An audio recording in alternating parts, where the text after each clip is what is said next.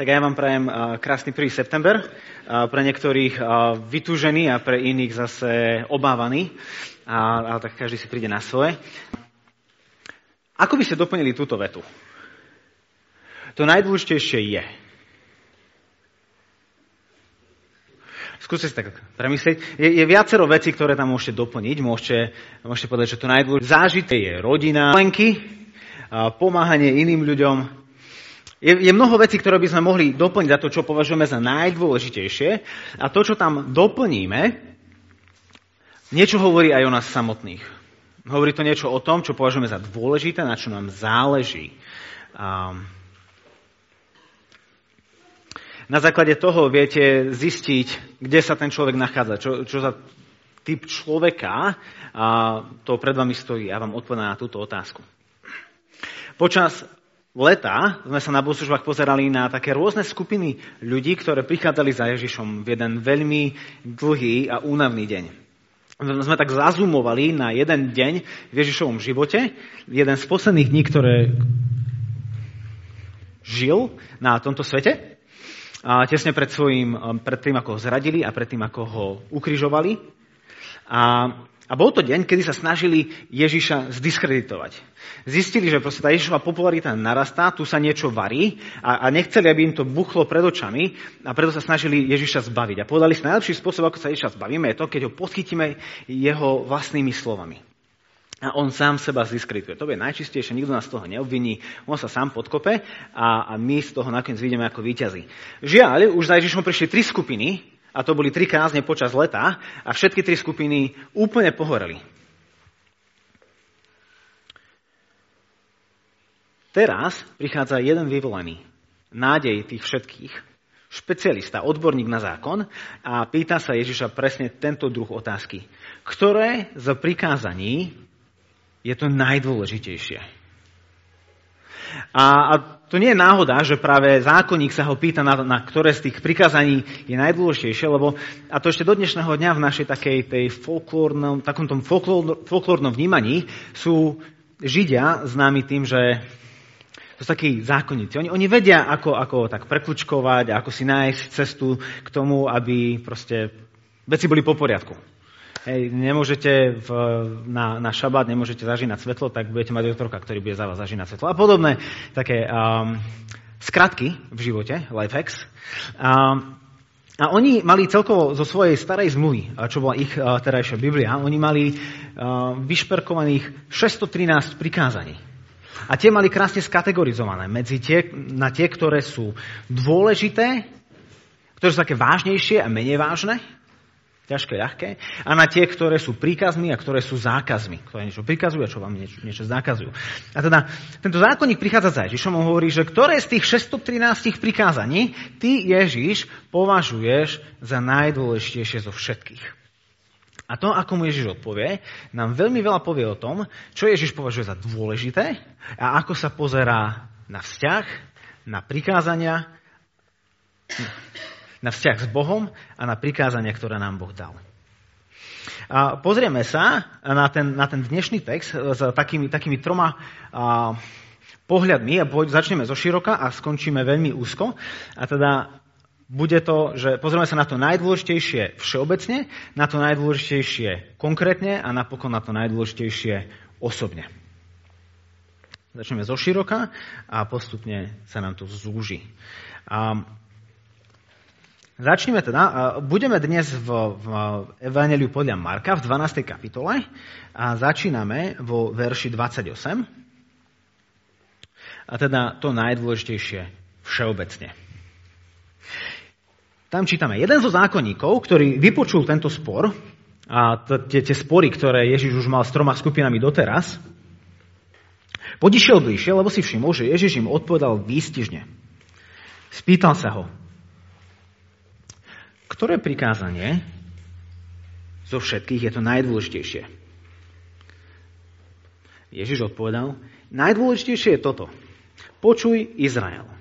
Pán náš Boh je jediný pán.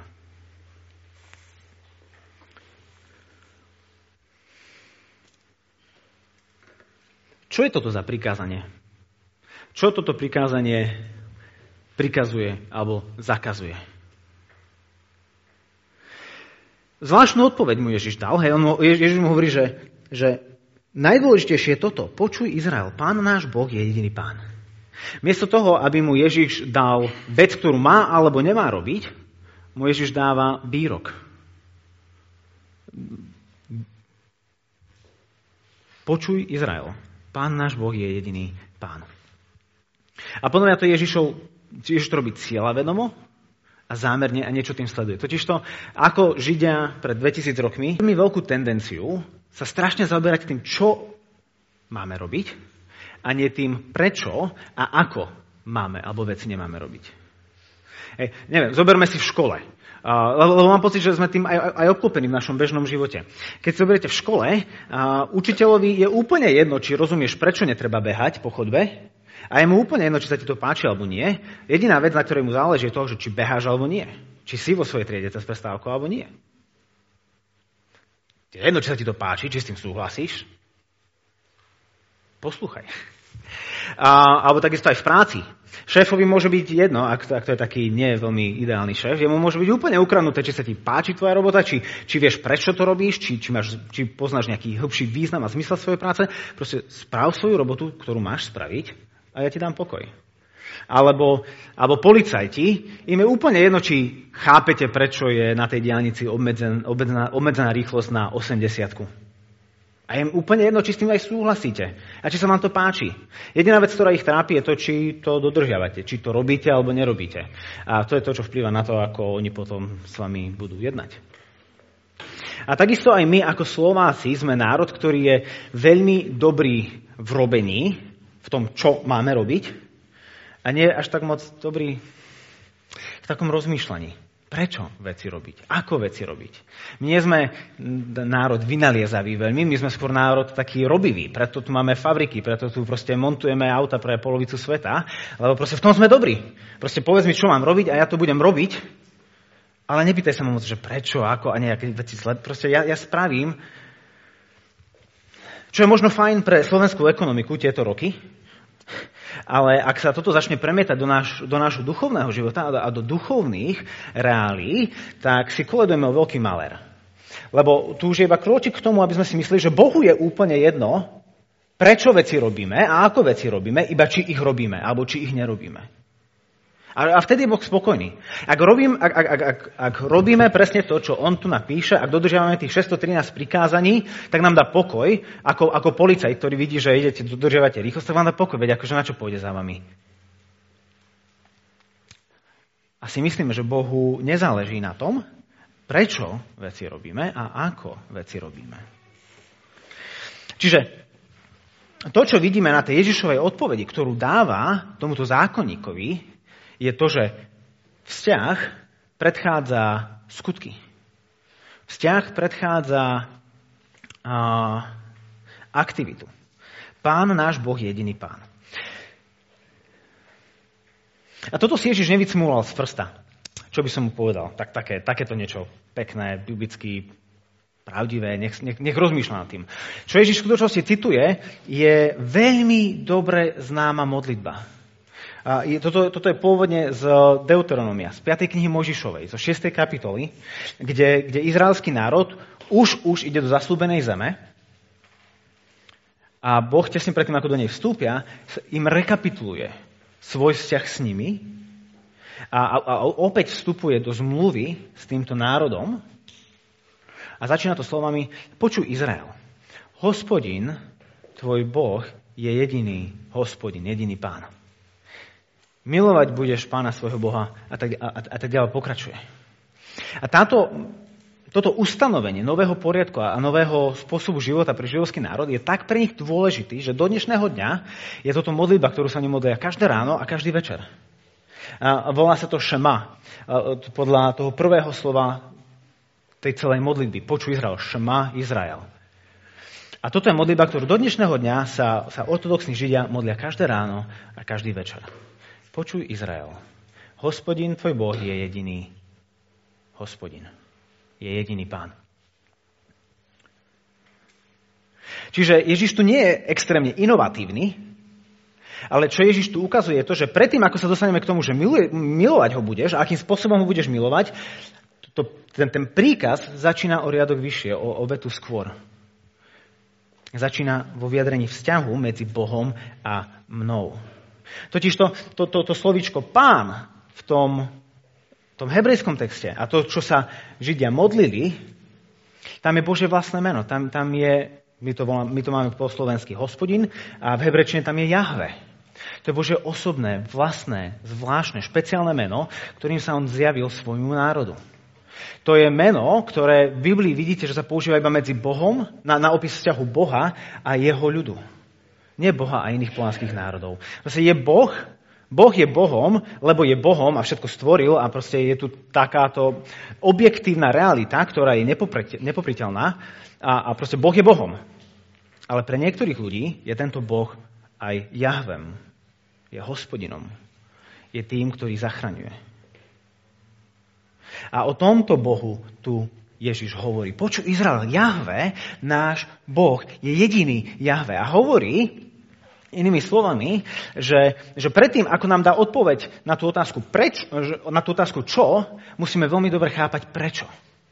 A čokoľvek, čo nám Ježiš teda povie, musí vychádzať z tohto nastavenia, z tohto vzťahu medzi Jahvem a jeho ľuďmi, ktorý je vzťah spásonosný, ktorý je vzťah hriešného človeka, svetého Boha a človeka, ktorý potrebuje záchranu a Boha, ktorý zachraňuje. Prvýkrát, keď Boh zjavuje toto svoje meno, Jahve, tak ho zjavuje, keď povoláva Mojžiša a hovorí, choď, ja som doľahol k mojim ušiam, krik, krik izraelského národa a ja ťa posielam, aby si ho vyvedol z egyptského otroctva a vtedy sa ho Mojžiš pýta, tak mi povedz, kto si, ko, ko, čo im poviem, kto ma poslal? Povie, Jahve je moje meno, ja som, ktorý som. Proste v okamihu najväčšej záchrany, akú Boh spravil pre, pre židovský národ, keď ich vyvedol z Egypta a celý ten príbeh Exodusu, tam Boh zjavuje svoje meno. Ja som Jahve. Ja som Boh, ktorý zachraňuje tých, ktorých, tých ktorí potrebujú zachrániť. A hovorí, že toto je ten rámec, toto je to všeobecné, čo musíme chápať na to, aby sme porozumeli tomu konkrétnemu.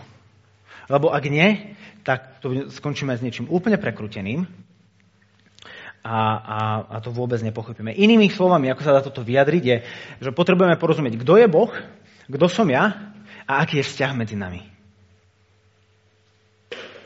Že ja som ten, ktorý potrebuje zachrániť, on je ten, ktorý zachraňuje a my sme v tomto zachraňujúcom, spásonosnom vzťahu.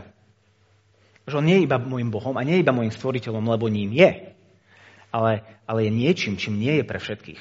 Je môjim záchrancom. Až potom sme schopní sa rozprávať o tom, čo je naozaj najdôležitejšie.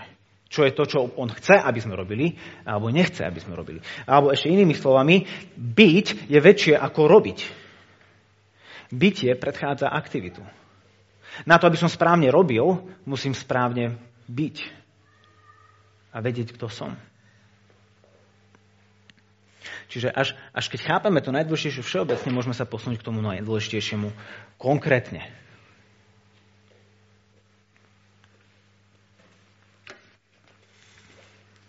Ktoré je to najdôležitejšie prikázanie. Počuj Izrael, pán náš Boh, jediný pán. A Ježiš pokračuje ďalej. Milovať budeš pána svojho Boha celým svojim srdcom, celou dušou, celou myslou a celou silou. Druhé je toto. Milovať budeš svojho blížneho ako seba samého. Iného väčšieho prikázania, ako sú tieto, niet.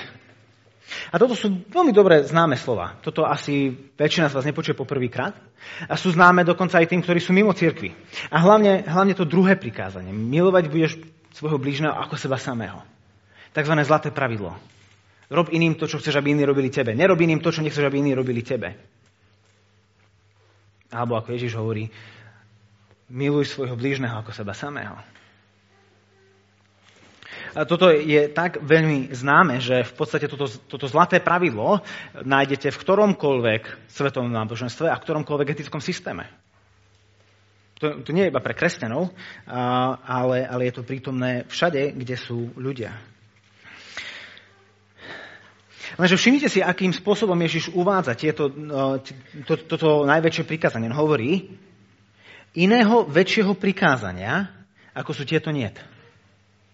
Iného väčšieho prikázania, singulár, ako sú tieto, plurál, niet. v Ježišovej mysli a v jeho vnímaní sveta je milovanie Boha a milovanie blížneho iba opačná strana tej istej mince a idú spolu. A v skutočnosti tieto dve reality sú vyjadrením tej všeobecnej reality toho, že, že Boh je Jahve, Boh je ten, ktorý ma zachraňuje a ja kvôli tomu, že k Bohu pristupujem nielen k tomu, ktorý ma stvoril, ale aj k tomu, ktorý ma zachránil, tak to, tak to mení môj život na týchto dvoch úrovniach. To, ako, ako milujem jeho a to, ako milujem iných ľudí. Znamená to, že závisia na sebe a jedno bez druhého nejde. A čaká nás katastrofa, ak, ak sa ich pokúsime oddeliť. A teda mohli by sme teoreticky povedať, že je možné milovať Boha a nemilovať blížneho? Alebo naopak, je možné milovať blížneho a nemilovať Boha. To prvé, asi netreba o tom veľa rozprávať. To, to je somarina tvrdiť, že milujem Boha, ale nemilujem svojho blížneho. Aj napriek tomu sme toho svetkami. A nielen my na Slovensku, ale proste kresťania hneď na samom začiatku, prvá, druhá generácia kresťanov. Keď Apoštol Ján píše svoj prvý list, tak on hovorí, ak niekto hovorí, milujem Boha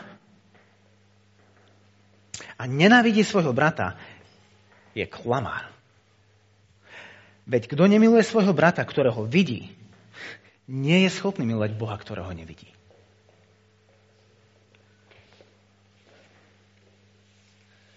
A toto je jedna z takých výčitiek neveriacich ľudí voči kresťanom, ich pokritectvo.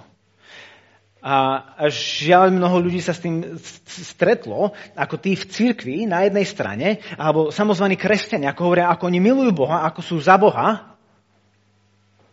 A pritom v ich slovách, aj v skutkoch a prejavoch a spôsobe života nie je vôbec vidieť láska k blížnemu. A jedinú lásku, ktorú pozorujete v ich životoch, je v skutočnosti láska k blížnemu, k sebe samému. Miluj seba samého tak, ako by si chcel milovať seba samého. A, a čo časokrát sa môže stať potom je to, že tí blížni, tých blížnych, ktorých milujeme, sú vlastne naši kamoši. To sú tí tu okolo mňa, ktorí rozmýšľajú rovnako, ktorí majú radi veci, ktoré mám ja rád. Proste to, v určitom ohľade to nie sú moji bližní, to som ja, to je moja komunita, to je moje geto, to je moja, a, môj klub, môj klan. Nemilujem naozaj svojich bližných tak, ako to Ježiš myslel, keď hovorí miluj svojho bližného ako seba samého. Tý vtedy nenaplňame najväčšie prikázanie, ale ho popierame. Čiže nie každý, kto hovorí milujem Boha, naozaj miluje Boha podľa toho, čo Apoštol Jan hovorí. No ale to druhé, milovať blížneho a nemilovať Boha, to, s tým sa skôr stretneme a, a sekulárna etika a proste e, ateisti veľmi rýchlo a po toho hovoria, že ale ja nepotrebujem poznať Boha, byť veriacim a milovať Boha na to, aby som bol dobrým človekom a bol schopný milovať iných. No čo si o to myslíte? Pozná niekto z vás človeka, ktorý nie je kresťan a robí niečo dobré vo svojom živote? Fakt a že obetavý je, ale nie tak vypočítavo, ale že skutočne. A že robí lásky plné veci. Aj nekresťanky ich poznám. Všetci takých poznáte? Dobre, ja takých poznám. A, a Pánu Bohu za to vďaka. Lebo svet by bol už peklom a žili by sme v pekle, ak by iba kresťania mali byť tí, ktorí sú schopní milovať. Lebo keď sa pozrieme na to, ako kresťania milujú, aj to akože pokulháva, tak akože kebyže ešte, no, to by bola katastrofa. Pánu Bohu za to vďaka. Ale podľa mňa to neznamená automaticky, že, že nepotrebujeme Boha na to, aby sme boli schopní milovať iných ľudí. A, a použijem také dva obrazy. A, ktoré sú vyjadrením myšlienky toho, že v podstate akákoľvek ľudská láska je len obrazom a odrazom Božej lásky. A tá prvá je, že keď Biblia hovorí o Bohu a o láske, tak nehovorí, že Boh je láskavý, ale že Boh je láska. On je stelesnenie a podstata a zdroj a definícia toho, čo láska je. Je len jedna láska a tá láska je Boh. Nie je láska Boh má lásku a ľudia majú lásku a psi majú lásku a mačky nemajú lásku. A je len jedna láska a tá láska je Boh. A preto každý prejav lásky a každý um, skutok obety, každé lásky plné gesto Každá láskavosť je len obrazom alebo odrazom samotnej lásky, ktorou je Boh. Lebo to je jeho podstata. Je len jedna láska, to proste neušalíš. Neexistuje iný zdroj lásky, že dobre, ja nejdem milovať kres... ja nejdem to, tohto celého Boha, jeho lásku ja odmietnem. Proste iná láska neexistuje. Iná schopnosť milovať neexistuje. A proste ten, ten Boží obraz, ktorý je v nás, ktorý je síce pokrčený, ktorý je síce do značnej miery poškodený, ale nie je úplne zničený. A, a prejavuje sa a vychádza na vonok práve v tých chvíľach, že, že ľudia, práve v tých chvíľach, kedy ľudia, ktorí vystupujú proti Bohu, sú aj napriek tomu schopní robiť láskavé a dobré veci. A to preto, lebo stále v nich zostáva čas Božieho obrazu, ktorá ešte nebola zničená. Ale zároveň, a to je taký ten druhý obraz, že Boh je láska a zároveň my sme ako taká powerbanka. Na powerbanka sa dneska stáva uh, súčasťou dámskej kabelky rovnako ako uh, hygienické vreckovky alebo líčidla, lebo nikdy neviete, kedy vás zastihne tá nešťastná chvíľa, že vám dojde baterka a nemáte čo teraz robiť. A, takže treba byť vždy pripravený. A tie telefóny sú skonštruované, aby vydržali ten jeden deň. Ale keď je náročný deň, lebo je strašne nudný, alebo proste ste sa stratili a musíte mať navigáciu viacej zapnutú, ako ste plánovali, tak vám zrazu telefón vypípa a vás nechá stratených uprostred Bratislavy a neviete teraz kudy kam. A vtedy tento zázrak prichádza na pomoc a nám veľmi pomôže dobiť telefón. Tie lacnejšie na poli, tie, tie lepšie raz, dvakrát, trikrát, štyrikrát, päťkrát, tie najdrahšie aj, aj osemkrát nabijete a sú také, ktoré vám aj počítač vedia nabiť. A je to obrovský zázrak pre moderného človeka. Pánu Bohu ďaká.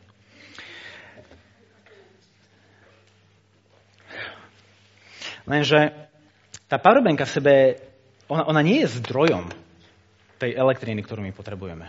Aj tá najdrahšia powerbanka jedného dňa nabije mobil posledný krát.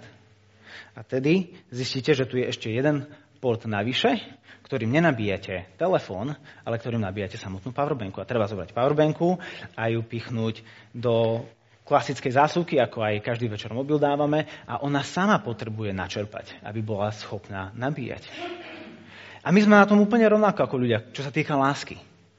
My tiež nie sme zdrojom lásky. My tiež nie sme schopní milovať sami od seba. Aj my sme schopní milovať iba do tej miery, do akej miery sme my boli milovaní. Hej? Aj tá parobenka je schopná nabíjať len do tej miery, do akej bola nabitá. Ak ju nabijete na poli, tak iba na poli vám dobije. Preto ľudia, ktorí boli ktorí mali veľmi milujúcich rodičov a zakúsili bezpomienečnú lásku vo svojom detstve, majú väčšinou väčšiu kapacitu pre, pre lásku a obetavosť voči iným ľuďom a naopak ľudia, ktorí, ktorým sa toto nedostalo v ich detstve, tak častokrát môžu, môžu mať problémy a ťažkosti s prejavovaním lásky, alebo im veľmi rýchlo dojde trpezlivosť, kapacita.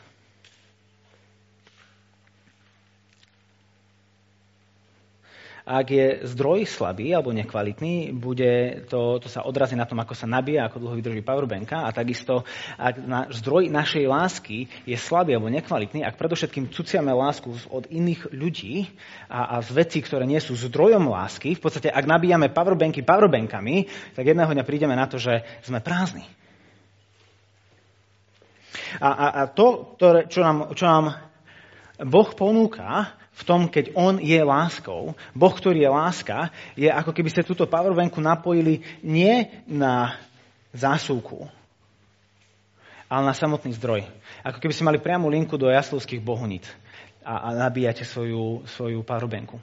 Vtedy je schopná nielen nabíjať telefóny, ale nabíjať ďalšie powerbanky a veci, ktoré by ste si nikdy nemysleli, že dokáže nabiť lebo je napojená na, na zdroj, ktorý je väčší. Na zdroj, ktorý... Na, na, na samotný zdroj, hej?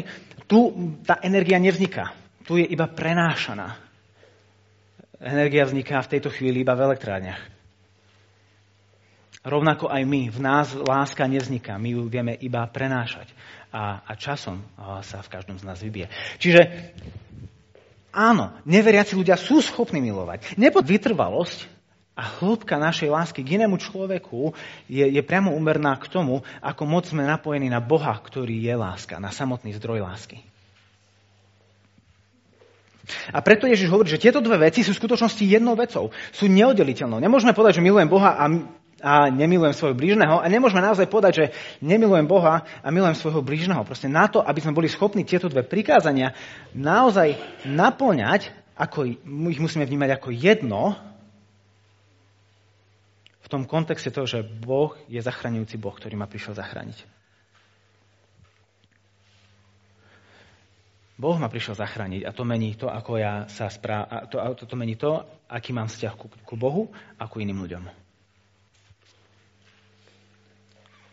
A tam, kde sa toto deje, kde v tom Božom zachraňujúcom kontexte sa stretáva moja láska k Bohu a moja láska k blížnemu, tak tam sa toto všetko, tam to prestáva byť abstraktným teologickým diskurzom, a tam sa to začína stávať veľmi osobným. A to je to, čo vidíme, že sa stalo aj tomuto nášmu zákonníkovi. To najdôležitejšie osobne. Čítame verše 32 až 34. Zákonník mu povedal, správne, učiteľ, povedal si pravdu. Jediný je, a okrem neho iného niet. A milovať ho celým srdcom, celým rozumom i celou silou a milovať blížneho ako seba samého je viac ako všetkých spaľované a ostatné obety. A keď Ježiš videl, že múdro odpovedal, povedal mu, nie si ďaleko od Božieho kráľovstva.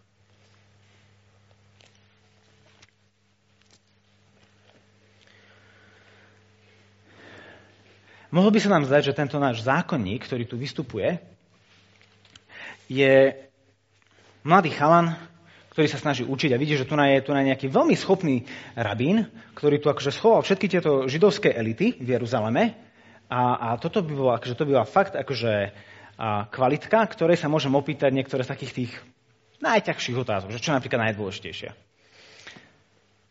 A že to je proste chalan, ktorý sa chce niečo, niečomu priučiť. Lenže keď sa pozrieme na to, ako tento istý príbeh opisuje Matúš vo svojom evaníliu, v 22. kapitole, tak tam on uvádza tento príbeh týmito slovami. A počúvajte pozorne, že či, všimnete, či si všimnete ten rozdiel medzi jeden zo zákonníkov, ktorý vypočul tento spor, podišiel bližšie, lebo si všimol, že Ježiš im odpovedal výstižne, spýtal sa ho a keď farizei počuli, že umlčal sa Ducejov, zišli sa a jeden z nich, znalec zákona, sa spýtal, aby ho pokúšal. Zistujeme, že ten prvotný impuls, keď on prichádza za Ježišom, vlastne nie je vôbec odlišný od tých predchádzajúcich. Že on je, on je ručne vybratý spomedzi smotánky farizeja. Hovorí, tebe to páli, ak ho niekto schová, tak to budeš ty. Poď. A on na ňu vyťahne svoju zlatú otázku. No ktoré je najdôležitejšie? A čaká na odpoveď. Lenže to, čo sa stalo, je niečo, čo nikto z nich nečakal. Ježiš ho presvedčil. niečo muselo byť na tomto zákonníkovi iné, ako nad všetkými tými jeho kumpánmi, ktorí prišli pred ním. On je, všimnite si, že on je jediný, ktorý Ježišovi odpovedá. Zo všetkých, ktorí na ňo doliehali celý deň. Všet, všetky tri skupiny, ktoré predtým za Ježišom prišli, sa opýtali otázku. Ježiš im povedal, že ale vy to vôbec nechápete, ono je to takto. A oni mlčia. A možno jediný zvuk, ktorý je počuť, je škripanie zubami, ako odchádzajú, lebo sú nasrdení, lebo Ježiš ich dostal. A nie oni podchytili jeho v reči, on podchytil ich v ich reči.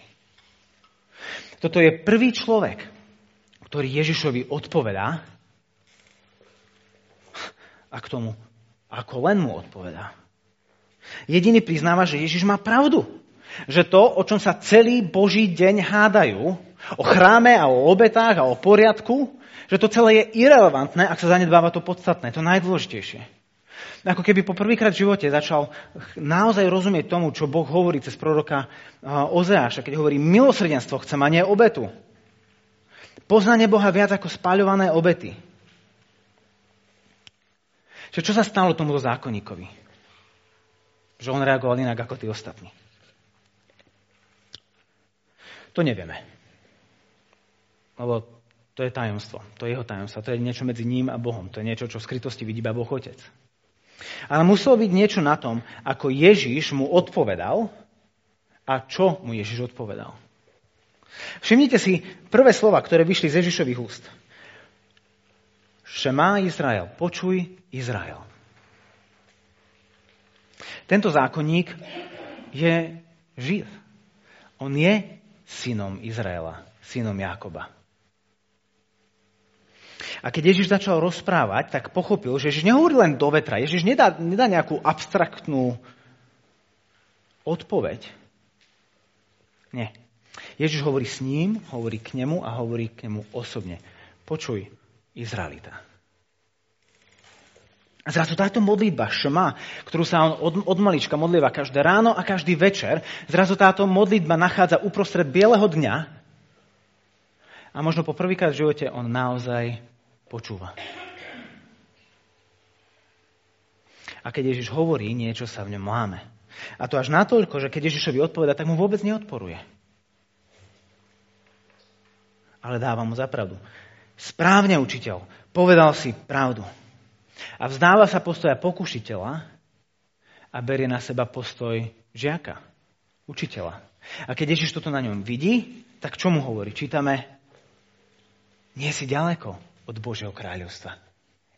Čítame, že Ježiš videl, že mu múdro odpovedal. Hej, že, že to pochopil. Ježiš mu hovorí, nie si ďaleko od Božieho kráľovstva. Je to cesta, po ktorej musí kráčať, ale ešte nie je na jej konci.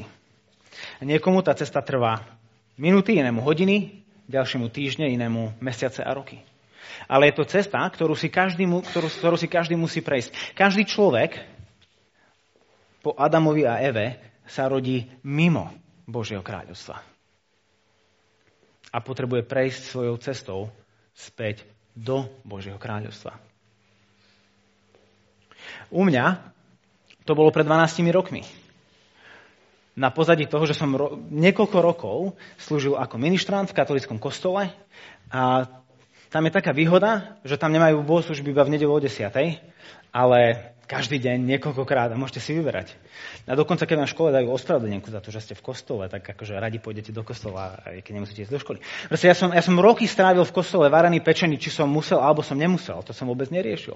A, a som proste deň, deň čo deň, týždeň čo týždeň počúval o, a, a videl takými bohatými liturgickými prejavmi ukaz, ukazované a pripomínané, čo Ježiš spravil. A potom som, keď som mal 16, som spoznal ľudí z Cirky Bratskej a, a, a Američanov, misionárov. A zrazu som s nimi strávil celý ďalší rok. A proste týždeň čo týždeň som počúval o tom, ako Ježiš žil dokonalý život, ktorý ja som nebol schopný žiť. A ako Ježiš zomrel na kríži za moje hriechy a ako stal z mŕtvych a teraz tento dar prijatia, odpustenia, väčšného života a nádeje bezplatne, zadarmo, for free ponúka každému, kto ho vierou príjme. A toto som, toto som počúval mesiace, toto som počúval rok. A mal som pocit, že to všetko chápem. Až jedného dňa, keď som bol sám v izbe, som sa modlil, tak ako som to robil mnohokrát predtým. Možno tak, ako tento zákonník sa mnohokrát predtým modlil svoju šema, tak ja som sa modlil svoje modlitby. Ale v to ráno sa niečo zmenilo. Proste v to ráno do toho vstúpil Boh. V to ráno tam bola Božia prítomnosť. V to ráno tam bola Božia osoba. A v tej chvíli sa to pre mňa stalo osobným. V tej chvíli sa z pútnika stal prišelec a ten, ktorý došiel. A to zmenilo všetko. A to nie je len môj príbeh, to je príbeh každého jedného človeka, ktorý zakúsil Božiu dobrotu, ktorý o sebe hovorí, že ja už nie som na ceste, ale už som došiel. Už som doma. Už som vo vnútri. Všetci sme raz začali mimo, ďalej či bližšie, a všetci musíme prejsť svojou cestou. Čiže ak by som mohol zakončiť takou odvážnejšou otázkou, alebo takou osobnejšou otázkou na vás, na teba osobne, vieš, že aká je tvoja cesta? Kde stojíš dnes, toto ráno? V tej svojej ceste mimo Božieho kráľovstva, ktoré vedie do jeho kráľovstva a tam, a tam končí.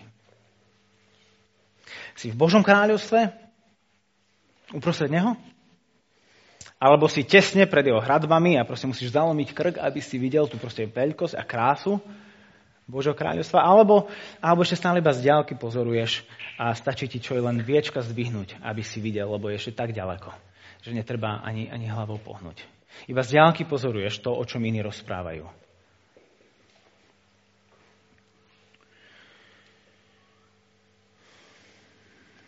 Proste je strašne smutné, ak sa zastavíme na svojej ceste. a v nej nepokračujeme ďalej. Dôvod, prečo Ježiš povedal tomuto zákonníkovi, nie si ďaleko od Božieho kráľovstva, nebolo preto, aby si sadol na zadok a odpočinul si, lebo prešiel si kus cesty. Ale aby pokračoval. Si na dobrej ceste, ideš dobrým smerom, pokračuj, ešte tam nie si, neuspokoj sa s tým, kde si. Ešte je stále kus cesty pred tebou. A my sa niekedy s tým uspokojíme, že však som na dobrej ceste, niekam to ide, ale, ale, ale, ale, ale miesto toho, aby nás to vyhecovalo k tomu ísť ďalej a ešte viacej sa do toho vložiť, my spohodlneme. Uspokojení tým, aký kus cesty sme prešli, nevedomujúci, že ešte je stále kus cesty pred nami. To, čo vidíme na tomto stretnutí Ježiša a, zákonníka, je to, že nestačí s Ježišom iba súhlasiť. On s Ježišom súhlasil, povedal správne, si povedal učiteľ. Pravdu si povedal. A Ježiš povedal, nie si ďaleko. Súhlasiť s Ježišom sám o sebe nestačí. A, a proste ste tu niektorí, ktorí, ktorí ste súčasťou to, tejto komunity, týchto vzťahov, tejto, tejto rodiny, uh, už nejaký ten čas, nejaký ten piatok uh, a možno stále iba z diálky pozorujete to, o čom, o čom, o čom rozprávame. Mo, možno aj súhlasíte s tým, o čom hovoríme. Možno aj súhlasíte s tým, čomu veríme, ale, ale stále, ak by som sa vás opýtal, že kde, aká je tvoja cesta, kde, kde stojíš, tak stále by ste možno povedali, stále iba zvonku pozorujem. Ako keď, keď v Amfiku je krásny koncert a vy ste proste iba tam vonku za hradbami iba počujete, že okay, očividne tam je ľuďom dobre. A ja môžem počuť iba ozvenu, iba odrazy a zakúšať iba odrazy toho dobrého, čo, k čomu oni majú priamy prístup. Ale chcel by som, aby sme teraz, dnes ráno, mohli mať chvíľu na, na rozím, rozmýšľanie, rozímanie a meditáciu, akokoľvek si to, akokoľvek si to nazvete. Lebo, lebo vstúpiť do toho Božieho kráľovstva je v skutočnosti je akt podriadenia sa. Podriadenia sa pravde. Toto je pravda a ja s ňou iba nielen, že súhlasím, ja ju nielen, že schvalujem, ja chcem žiť pod ňou. Preto túto sériu kázni voláme falošné otázky, lebo to sú otázky, ktoré nehľadajú pravdu, podľa ktorej chcú žiť. Sú otázky, ktoré chcú, chcú podpichnúť, ktoré chcú, ktoré chcú zdiskreditovať. A to, čo začal tento zákonník, ale ešte v tejto chvíli, v tom príbehu, ako čítame, nedokončil, je to, že sa začal podriadovať tejto pravde. Povedal, pravda, ja neposudzujem. Pravda posudzuje mňa. Vstúpiť do Božieho kráľovstva znamená uznať kráľa a žiť pod jeho vládou. A chcel by som, aby sme mali teraz čas na rozmýšľanie, na, na rozímanie, um, na ticho. A Graham o chvíľu príde dopredu a bude chvíľu hrať niečo na gitare, aby sme mohli rozmýšľať. Potom bude spievať tri piesne. Chcete sa slobodne zostať sedieť, alebo sa postavte, spievajte, alebo buďte ticho, robte čokoľvek len chcete, ako sa cítite slobodní, a, ale, ale rozmýšľate nad tým, kde ste, a kde stojíte, aká je vaša cesta.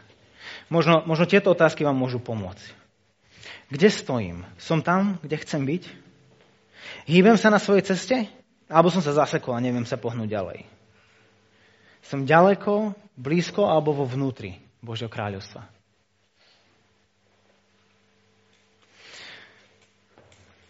Teraz môžeme v kľude rozmýšľať nad týmito otázkami. Ak chcete, ja budem vzadu vo vedľajšej miestnosti a chcete tam prísť, aby sme sa spolu modlili. A, lebo možno toto je práve ten deň, kedy, kedy Boh hovorí, nestoj, nestoj pred bránami. Prekroč ten prach a vstup dnu.